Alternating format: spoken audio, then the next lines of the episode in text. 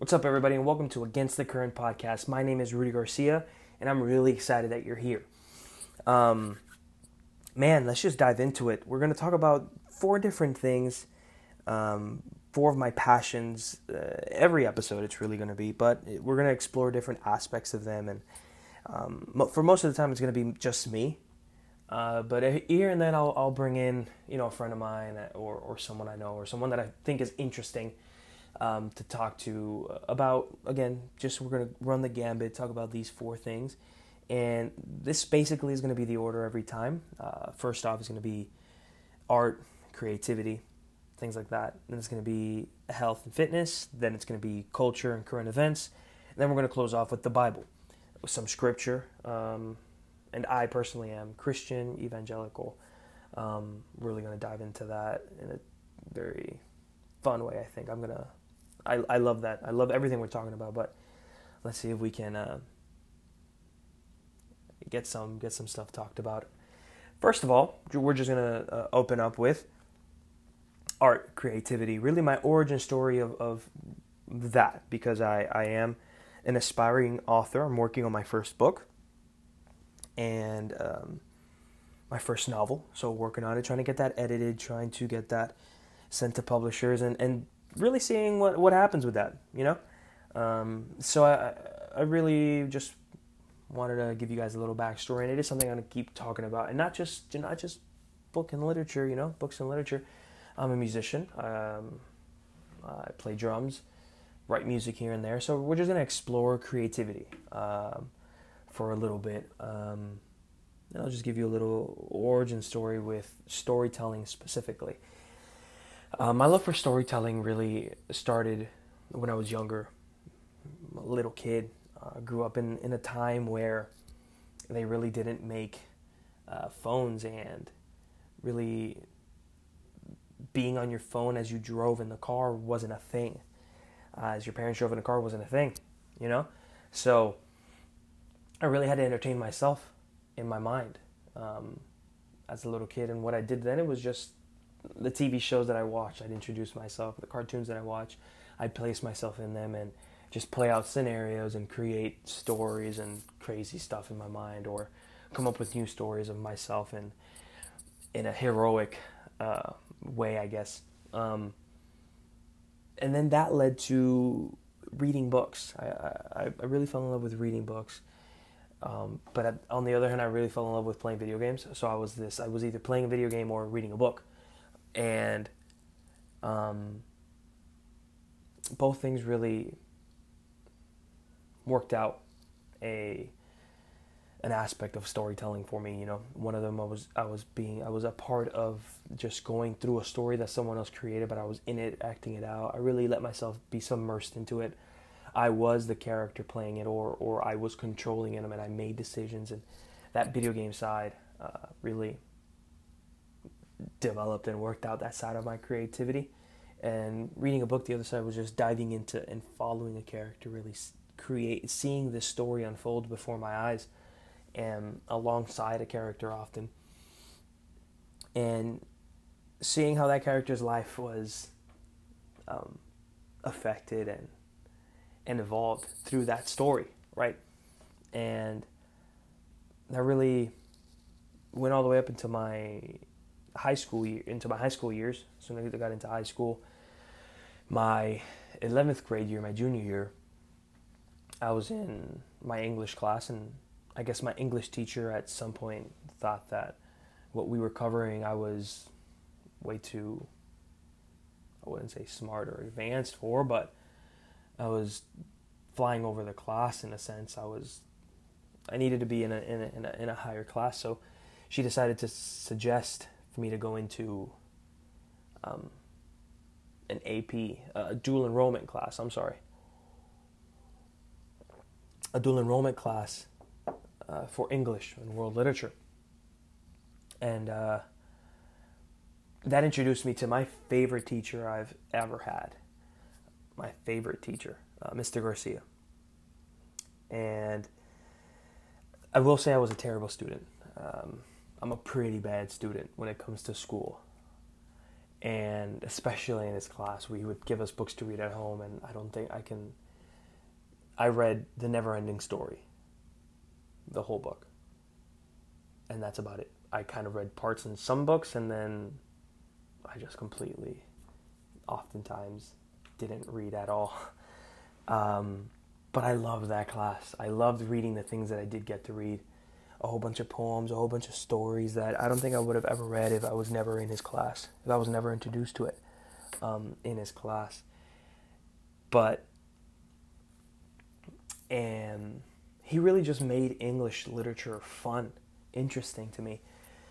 And really, the seed of me writing this book I'm writing now was planted back then by him. You know, he's a published author, and his love and his enthusiasm for writing and literature, books that have a substance and there's layers to them and they they have depth and it isn't just this, you know, well written story about whatever.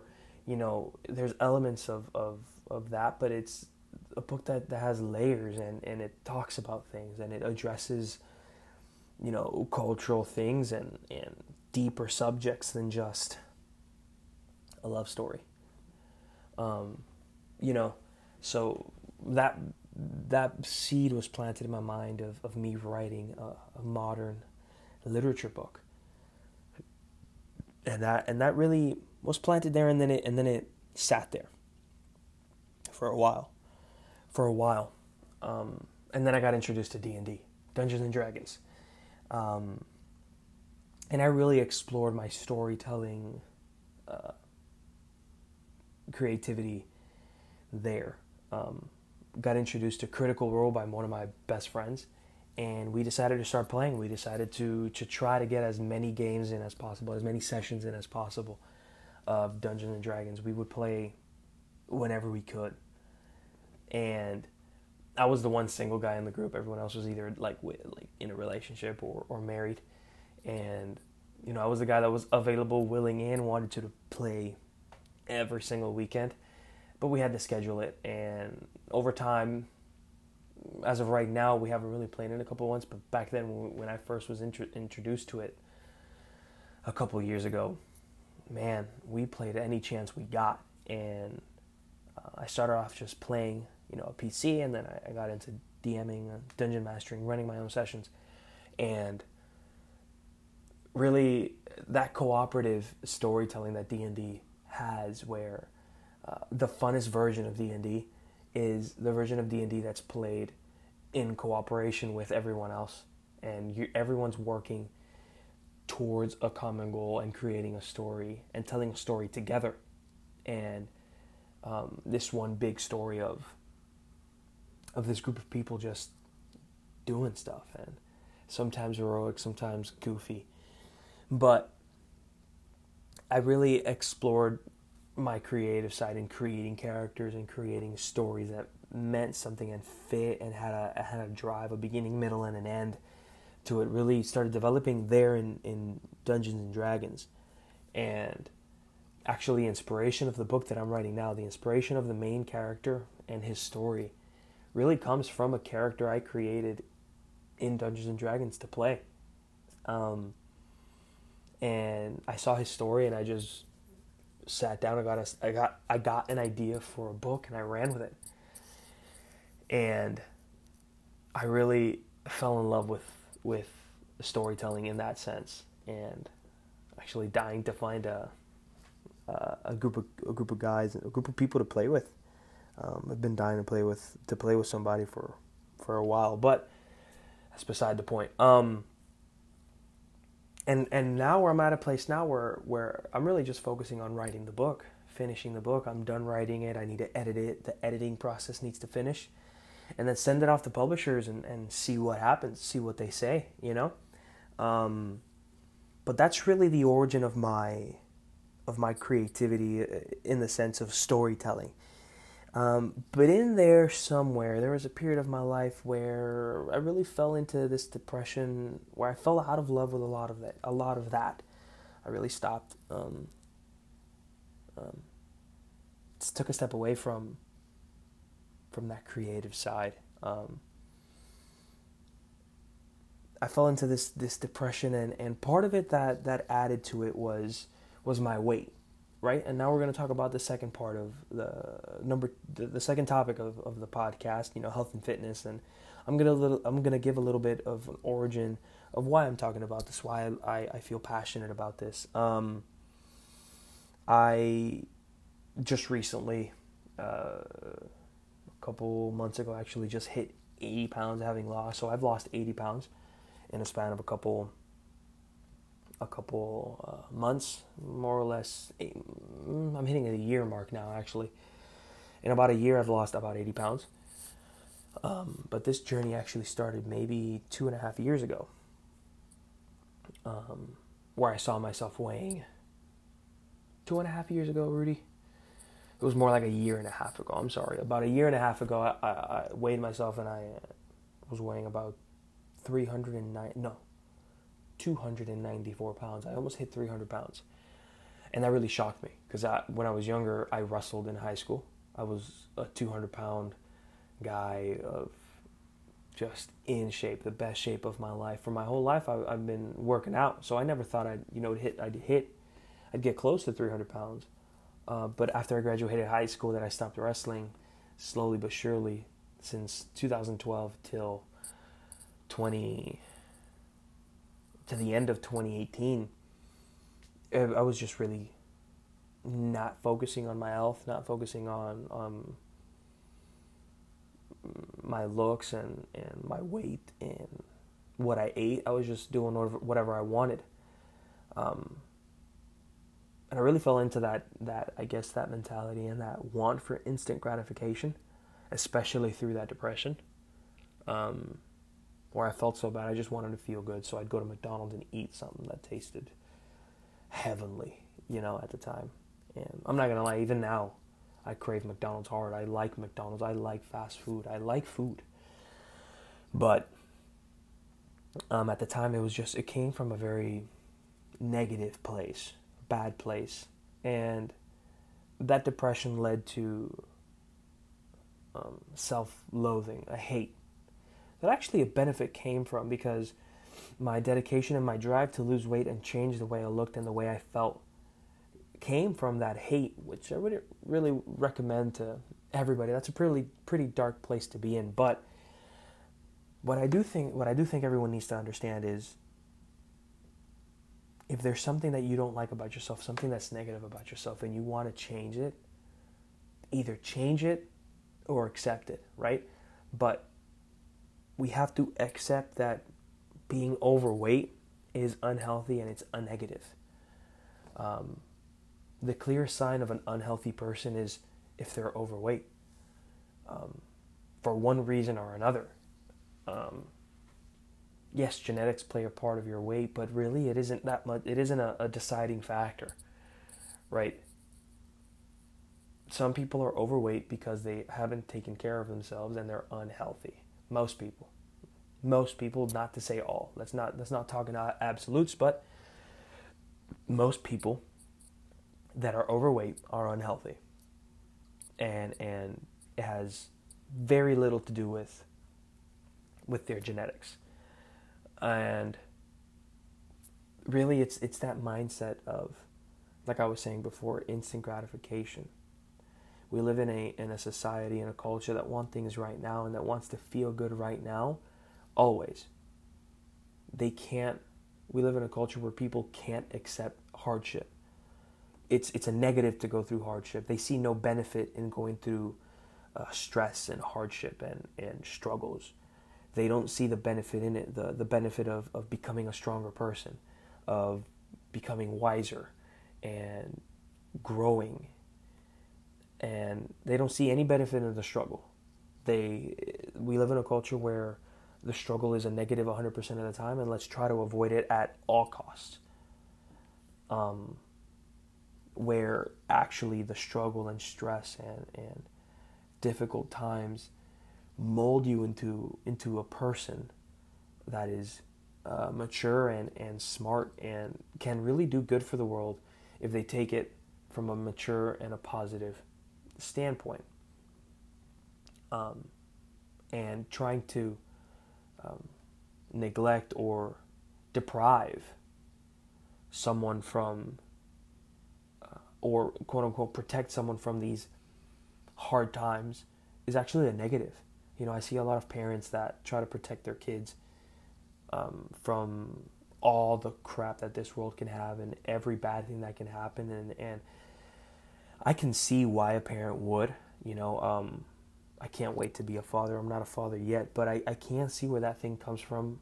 That desire to protect their kid comes from. But if you actually want what's good for anybody um, the best thing you can do for them is in a kid's in a, in a child's perspective controlled stress um, but in a grown-up's protective perspective, really facing hardships head on and understanding that we go through hardships and really accepting them and embracing them into our lives and, and gaining and extracting every positive that we can from it. Um, and that really is a mentality I went into into working out. I, I got to a point where I hated working out. I hated um, being in the gym and and um, eating healthier, but it got to it got to a point where my self-loathing trumped that. My self-loathing really really surpassed that hate for working out, which really was all laziness. I didn't hate it. I was just lazy. Um, which all that your your your your body, the human body works in a very weird way. When you're that overweight, you really just are easy. It's easier for someone to tend to be lazy that overweight. Um, but I really just focused and, and decided to change my life, not change my weight, but change my life.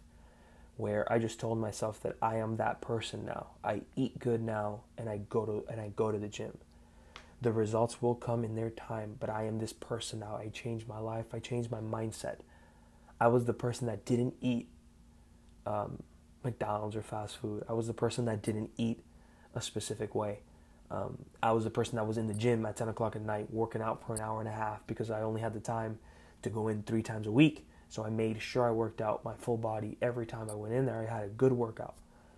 Um, and I just completely changed my diet. I did this drastic thing. I'm Cuban. I was raised Cuban in South Florida, eating a Cuban diet with Cuban parents. So the most drastic thing I can do is a keto diet, a ketogenic diet. Completely cut out white rice, completely cut out anything that has carbs, any sweets, any sugars, um, anything. Everything that had that had sugars or carbs, I completely cut out, and I focused on eating good quality protein and and good quality fats, right? So, um, I did that for eight months. I did that for eight months, and I lost the bulk of my weight during that time in those eight months of of keto and working out. Um, and I know keto sometimes gets a bad rep uh, for what it is because it isn't sustainable long term. Um, and yes, you do need, you know, you re- refeed days and, and things like that where you refeed your body the carbs that it does need, not the carbs that it doesn't need because there's a difference. Um, there's carbs that go to your muscles and carbs that go to your there's carbs that goes to your muscles and your brain and there's carbs that go to your liver. The ones that go to your liver your body doesn't need zero doesn't need at all. It needs zero of it. What your body needs is the carbs that go to your your muscles and your brain and it doesn't need it all that often. But that's the science of keto. I'm really not going to get into that right now. Uh, i'm just talking about my my origin. We'll get into all those specifics later all those topics later. Um, but keto, every step of the way, it was um, it was difficult at times because with keto, you really aren't allowed any cheat days. That one refeed day every month and a half to three months is really all you get. But on a weekly basis, you don't get a, a cheat day. Because think about it. The point of keto is to be in a ketogenic state. To be in a ketogenic state, you can't eat carbs for a specific amount of time. Um, to fall into that ketogenic state where your body is using fats as fuel. So that usually takes three days. Let's just round it off and say it takes three days. Even if you do a three day fast, it's going to take you three days to get into that ketogenic state. Um, now, intermittent fasting and that, that type of stuff helps, but on an average, it takes three days to be in a ketogenic state. So from Monday to Wednesday, on Thursday you fall into your ketogenic state. So you eat keto Thursday and Friday. On Saturday you you you have a cheat meal or a cheat day and you're out of keto. Sunday you're out of keto. Monday you start eating keto again, but you're not in keto. Remember it takes 3 days to fall into a ketogenic state. So you're eating keto, you're eating good Monday, Tuesday, Wednesday, but Thursday you're in a ketogenic state. So you're using your fats as fuel. Friday again, but then Saturday you're off it, Sunday you're off it, Monday, Tuesday, Wednesday you're off it. So you're really on a ketogenic state 2 days out of the week. You're not doing anything. Right? So you cannot have a cheat day on keto. And as good as these products may be or, or, or whatever, um, these these like keto ice cream and keto cookies and keto this and diet sodas that have no sugar but they have uh, sucralose which is just as bad and and stuff like that really there is no easy way out. If you're gonna do keto to lose weight you have to do keto you can do this clean keto dirty keto no no keto where you drink water and that's your main source of, of liquids water or and I'm sorry, and you eat good proteins and good fats. That's it. You don't try to cheat your way around it or make keto bread or any of this stuff because there's no you're, you're really not doing anything for your mental state you're just finding yourself a way around it you're trying you're finding your way around the what we just talked about you're finding your way around the struggle around the the the stress to alleviate it a little bit no, embrace the stress, embrace the struggle, embrace it. Learn to love it and run forward with it, and then you will see results. I had a friend of mine from my church, one of the youth. He looked at me and he told me, Rudy, you're the first person that I see in this church. There's so many people in this church that, oh, I'm doing keto, I'm doing keto, and I don't see any results. You're the first person that does it, and I and I see results. Um, and I told him, honestly, it's because a lot of these people that you're saying, they're doing the runaround. They they say they do it, they don't follow it, they don't keep up, they're they're not on top of it, they're not dedicated. You know, there's a lot of reasons why people don't. Um, and everyone needs to a- arrive to that decision on their own. But the truth is the truth. And I'm not better than anybody. I just changed my mindset and said, I'm going to do this. I'm going to see results and this is who I'm going to become. It all starts in the mind. The mind controls the body. And from there, you are led. Um, in a in a in a anatomical sense. We'll get into theology later at the end, um, but you have to change your mind first before you see any change in your body, any change in yourself you have to change your attitude, you have to change your mind, and you have to change your heart before that leads to any type of change in in any results you want to see. Um, yep, that was basically my little origin with with keto and a little spiel uh, about my mindset when it comes to health, fitness, and just being a person. Uh, we're going to jump into the third topic culture and current events. Culture and current events. So, this one's a little bit dicey. I put it here at the end, um, towards the end, because of reasons, you know, close it off, you know, on, on a build up, you know. Um, culture and current events. This is where I'm going to really give my opinion on things, and I might get controversial, it might get really divisive. Not on purpose, of course, but I just know the the, the cultural climate we live in, and um, unfortunately, I really love the truth, and my opinion just isn't uh, widely accepted um, at the moment. But here we are. Uh, every way, every voice needs the same respect and the same um, place to speak and be heard, right? So, culture and current events, and I can really uh, this is this is an episode of generalize generalizations a little bit, just speaking about each topic in a general sense, and just to give you guys where my heart is in each of these things, and then we'll get into the details later. But what what I want to talk about when it comes to culture and current events is really this general sense that we need love and truth now in these times. Um, and we need both. Because I think there's a lot of people that will go to one side and say we need love only. And, and really, that's a danger in the sense that it can lead to um, people letting go of truths just for love. Right? Um, which isn't really love, is this half love? Because love and truth go hand in hand. Um, but they say we need love, accept everything, even if it's a lie. It doesn't matter. Let's just love everybody. And I, and I get that. I really do. Um, but we need love and we need we need truth. But then you have the people that say we need the truth, and that's it, full stop. But we need love. We need a truth that's loving and a love that's truthful. Um, and I think that's missing now. That's missing. There's a lot of things that's being talked about that um, we need to love on people, but we also need to seek truth and and real justice and real um, change will will come when we find the truth and address the actual topic and stop aiming at something that isn't the topic and we stop trying to cure the symptoms and we start trying to cure the disease right there's a lot of things that are being talked about today there's a lot of issues that are being addressed that are the symptoms to a sickness that isn't being addressed um, and the greater sickness is, of course, sin. But like I said, that's that's later. We're gonna we are gonna dive into that later. Um, but there is a sickness in our culture that breeds symptoms.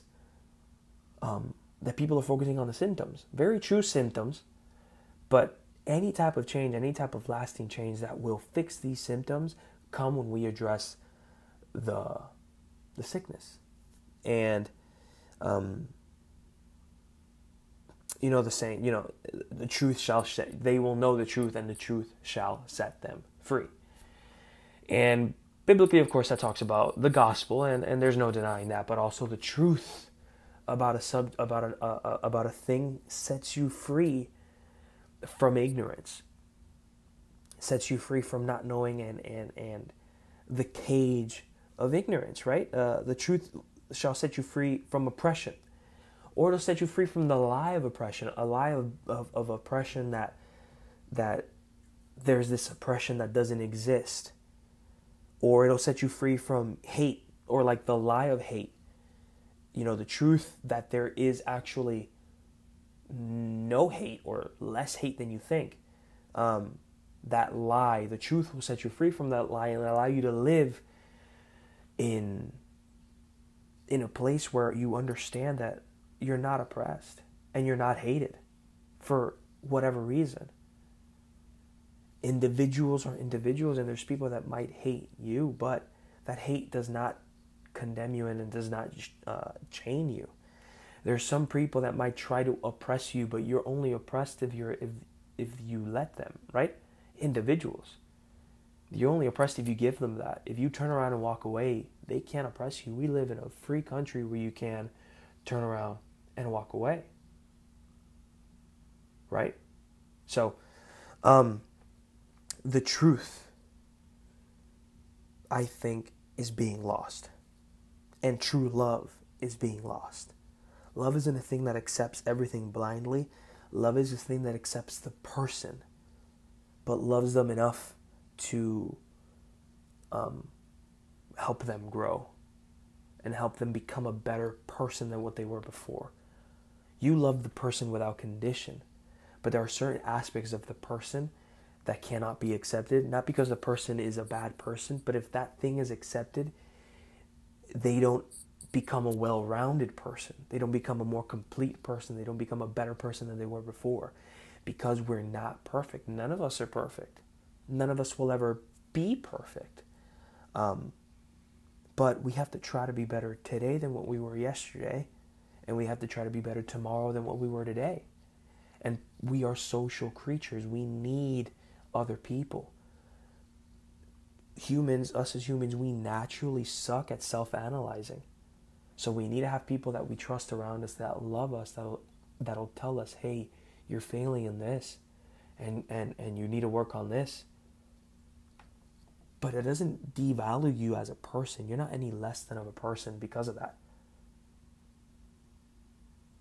There someone just loves you enough that you can become a better person tomorrow and even better tomorrow because we'll never achieve the standard life is a continual struggle to be better than you were yesterday right so we'll get a little bit specific about what's going on, and, I may be a little late on it, but you know, um, this is when I'm sitting down and talking about it. Um, these riots that were happening, that really started because of the the murder of uh, George Floyd. I'll be the first one to say. Um, George Floyd was murdered um, incorrectly by cops that um, did not take the proper actions and the proper steps, and these cops uh, murdered George Floyd. They murdered a man. Um, I'm not going to get into why he was stopped or what happened there. I am talking about the act that happened was incorrect. And the cop that did it and the other cops have been. I know that the cop that did it has been charged. And I, I don't really don't know about the other cops. But I don't know what came across the other cops yet, but there has been consequences. Right? So the riots and the protest. We live we live in America. I believe in all the rights we have in America as Americans, and if I'm going to believe in my right to uh, own a gun, I'm going to believe in the right to protest, the right to peacefully assemble, right? And that's what a peaceful protest is. We have that right to uh, assemble and protest any topic. And um, we can disagree, and I may think that there are certain errors and certain lies that you're believing, which is leading you to protest, but you have the freedom to protest, just as I have the freedom to, um, um, what's the word I'm looking for? Disagree with with that protest, right? But what we don't have a right is for rioting rioting and looting and, and the destruction of businesses. Uh, there's been a lot of people that have brought up uh, the, the Revolutionary War and people rising up and rioting against a tyrannical government that uh, imposed taxes and, and things like that on our country. And we rioted, we rose up, we fought back, and we gained our independence. But the people that fought for the independence, the people in the Revolutionary War, when they started rising up and fighting, they started they were destroying and rioting against government property. Right, the the government at the time uh, of Great Britain, we destroyed the we the them back then they destroyed. For example, Boston Tea Party. It was it was royal owned, you know, uh, British owned. Um, tea that we threw, threw overboard.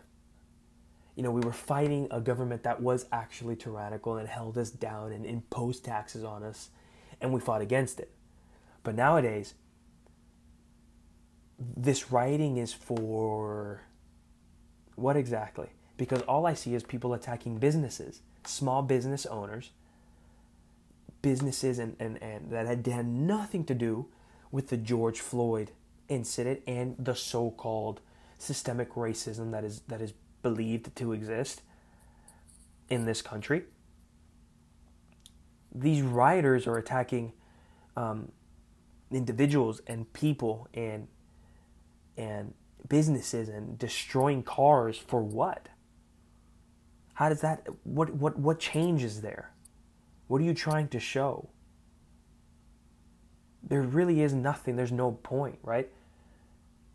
there's this needless violence and anybody anybody that's trying to defend this defend this rioting and, and looting is either ignorant blind by their own biasy or they they're really just honestly bad people that see such a a good thing from this writing and, and see this as a good thing.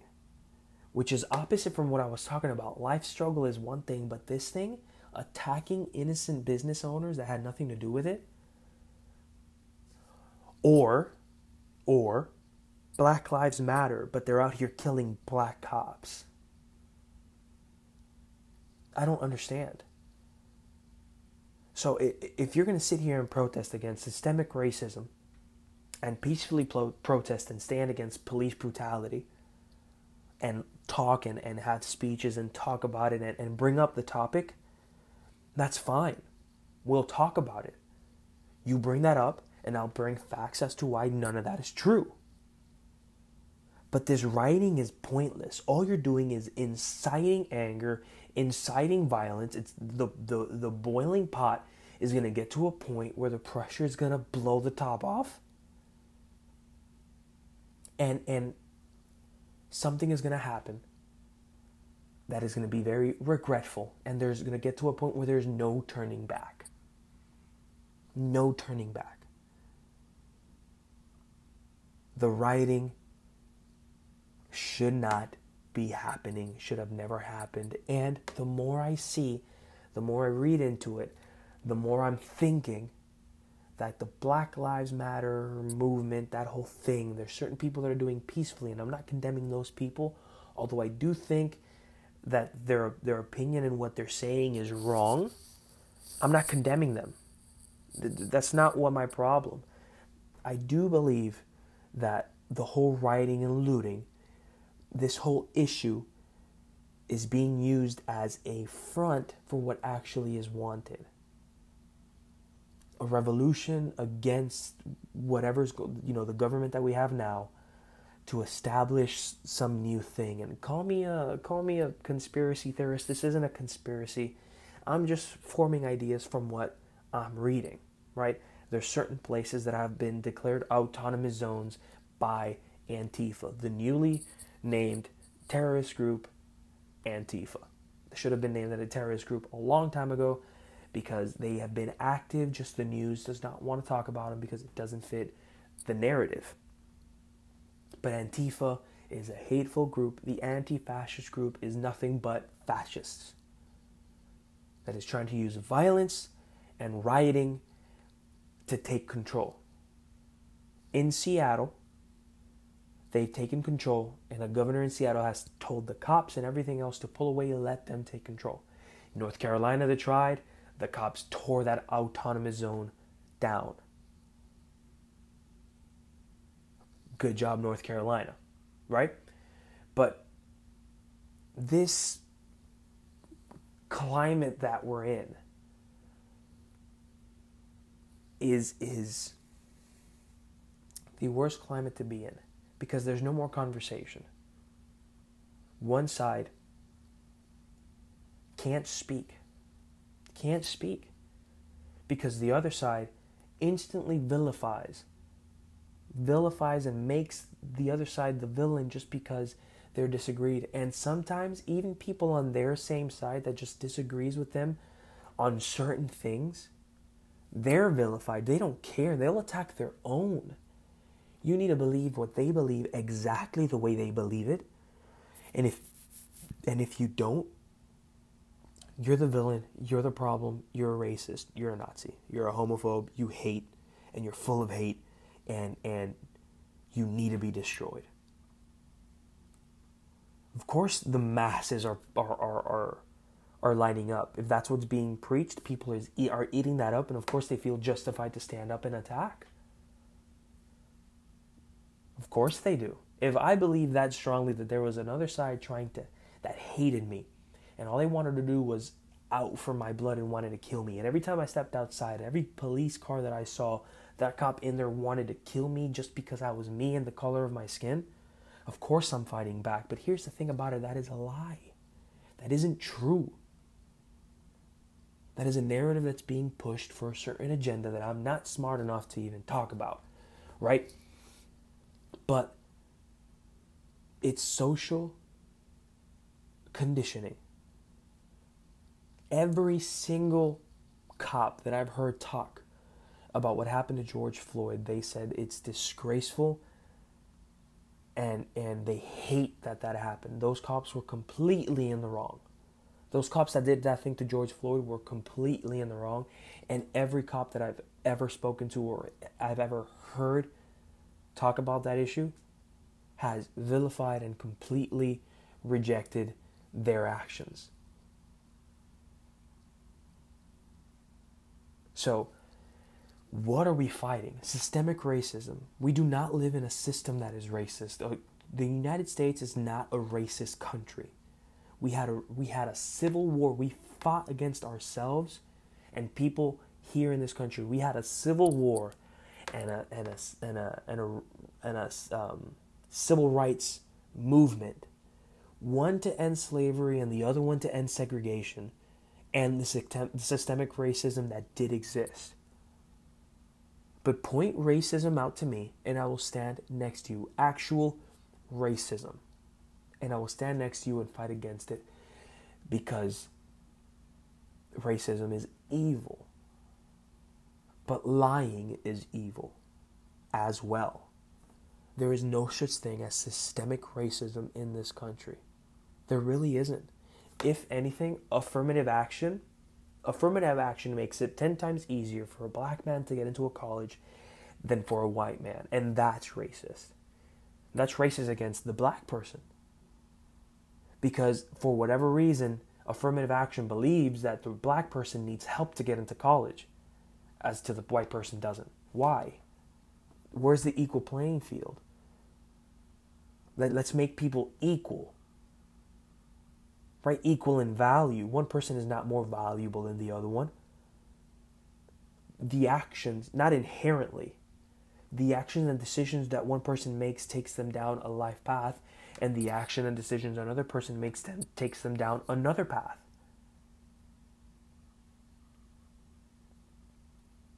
It's not racism. Where you're born affects slightly, but all it affects is is really your life decisions. You're still the one that needs to make your own decisions. You're still free to make your own decisions. Someone that's born a little bit more well off, maybe has a little bit more help um, from their parents, they still have to do their part to work hard to create something of their own. And if they don't, and if they're lazy, that's a negative and they're leave, living off of their parents' money and their parents should never have raised them like that. But somebody who builds something of their own and, and creates something, they have to put the work in. Someone that grew up in a ghetto or poor, notice I said someone that grew up in a ghetto. You're racist if you think I'm only talking about black people. Black people are not the only people that live in the ghetto. There are white people that live in the ghetto and there are Hispanics that live in the ghetto and there's people of every race that live in the ghetto. I've lived in the ghetto before, and I am not black. I'm a, I am an American-born Cuban, raised in South Florida. People, anybody that lives in the ghetto or in a poor situation, they have to do their own part and make wiser decisions and make decisions to get out of there and get to where they want. If they want to stay in the ghetto, their actions reveal their wants. They can talk that they want to not live there anymore, but if they didn't make any actions to get out of it, that's where their heart is. That's where they feel stuck. And if there's any change, what we need to do is change that mentality for them thinking that you're stuck there. You're not stuck there. You're not stuck in poverty. You can work and get out of it. But again, we go back to instant gratification. No one is willing to work and put in the work for a long period of time to build anything. Everyone wants it right now. And if you can't see it right now, you're going to do whatever you can, illegal or otherwise, to get it right now. And if you don't, you quit. We live in a culture of I don't have it right now, I'm quitting and I'm not doing anything. Instead of instead of trying to change legislation and change laws that make the government more powerful and if you haven't realized by now, the government sucks at almost everything. They get everything wrong. If not, just go to the DMV. Just go to the DMV. The government is good at only three things foreign protection, homeland security, And I can't think of the third one. The third one is slipping me, but that doesn't really matter. The government, the scope of the government is very limited. Oh, and and um, I do. I was first time I was I was reading something here on the on the podcast, completely distracted me. But we're back here. Um, the the scope of the government should be small, contained to what it's good at. And if we're going to go into this government that you're saying is systemically racist to change, what change you, change yourself as an individual. The change comes first from the man in the mirror, the person in the mirror. Martin Luther King Jr. said that he had a dream that his daughters would grow up in a world where they're not judged by the, by the color of their skin, but by their character. And I may have paraphrased that a little bit.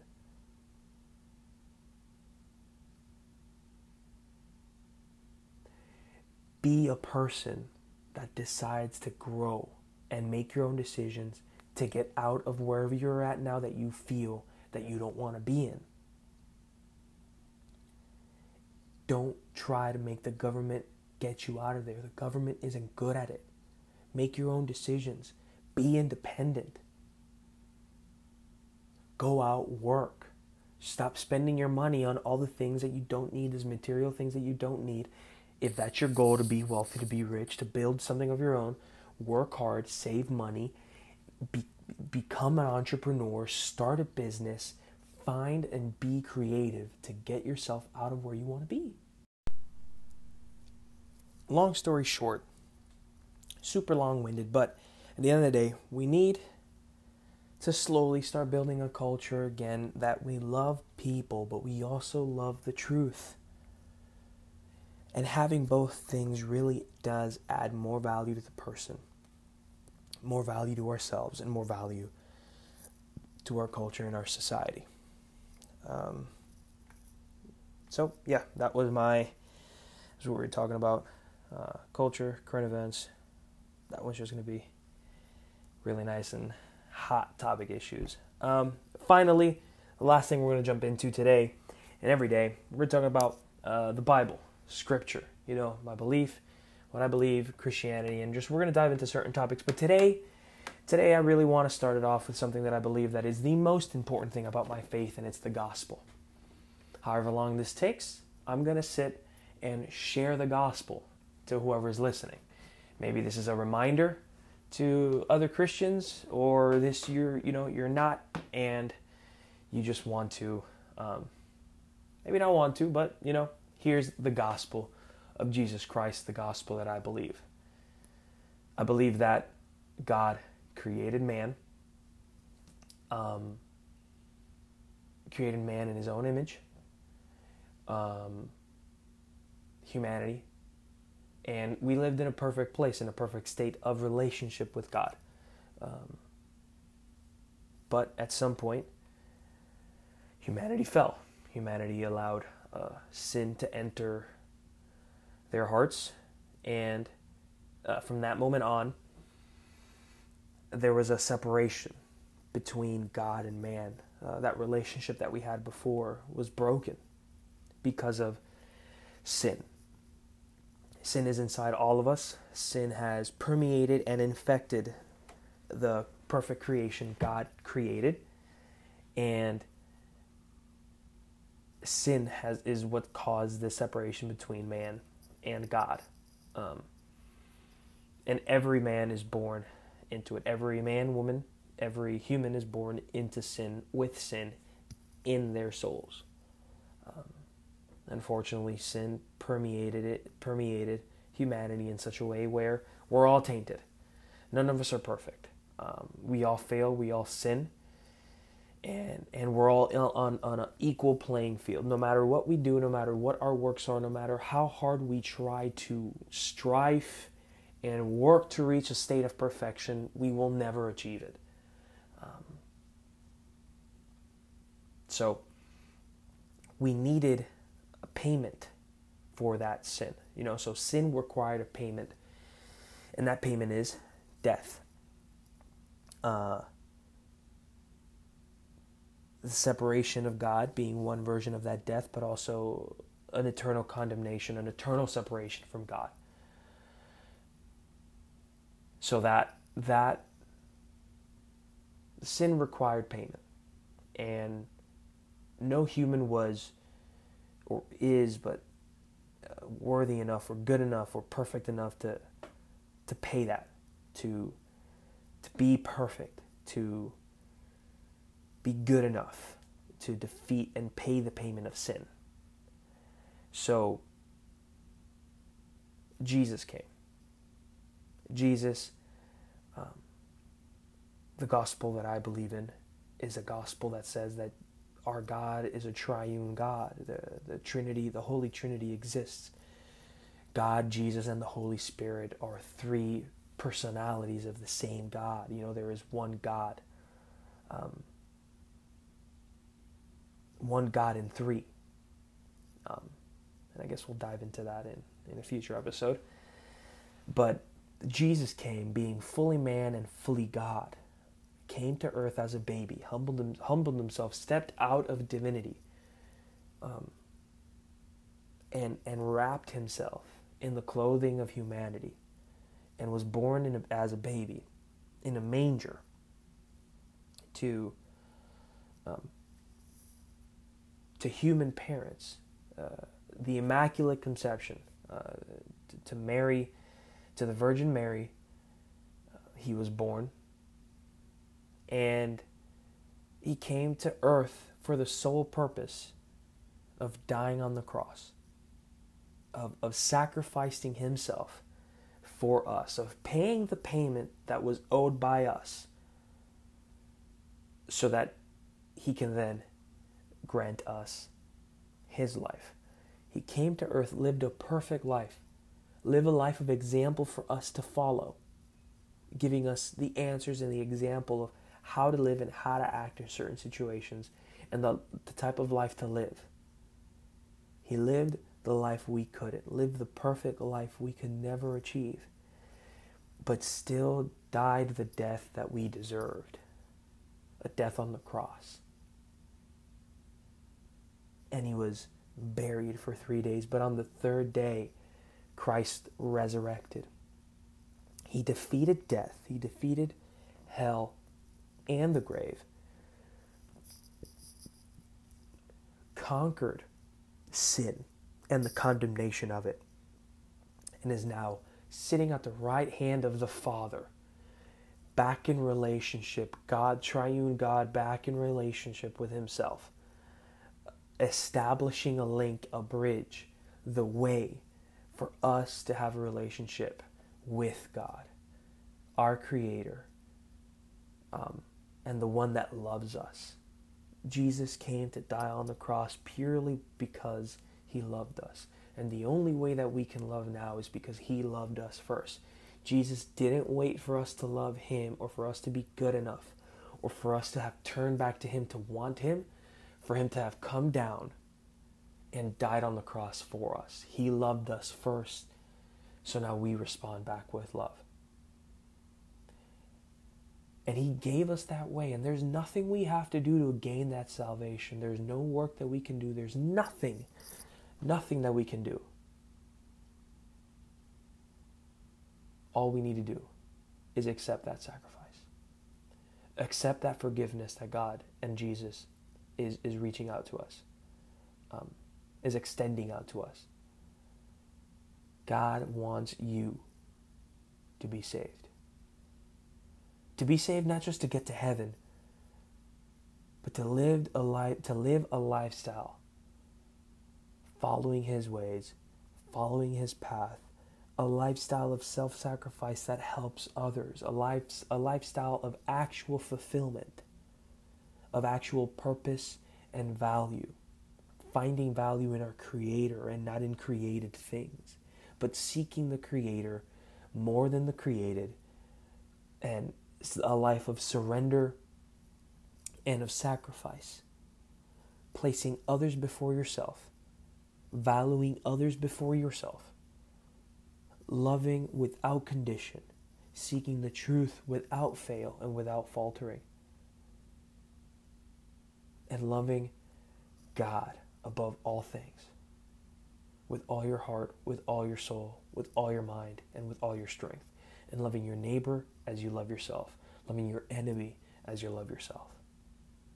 Being someone that forgives quickly, loves passionately, and is on a constant path to being the human that God originally intended us to be. I pray God blesses you. I pray you had an awesome time listening to me speak. I pray you're here for the next episode. Today is a Sunday. Uh, I'm still debating whether to whether whether to post this today or tomorrow Monday, but it will be posted at the beginning of the week sometime. Um, I may get on a schedule every Monday, maybe, but we'll see how that goes. This is the first episode. I'm really excited to have starting this. Can't wait for you to listen to the next episode. Um, really excited that you guys are here. I pray God blesses you um, in your endeavors. I pray He keeps you in your hand. And if you don't know Him, I pray you keep an open mind. And I pray that He'll open your heart. And who knows? Maybe, uh, maybe you give God a chance. Maybe you've given a lot of you give chances to different things and they haven't worked, but maybe just give this a chance and see what God can do in your life. Uh, it might not be the easiest life. It definitely won't be the easiest life. It may even get harder, but you will find fulfillment and you will find purpose and true love, love from a creator that will become a father that will never fail you. Again, God bless you. Thank you for listening to Against the Current podcast. Good night.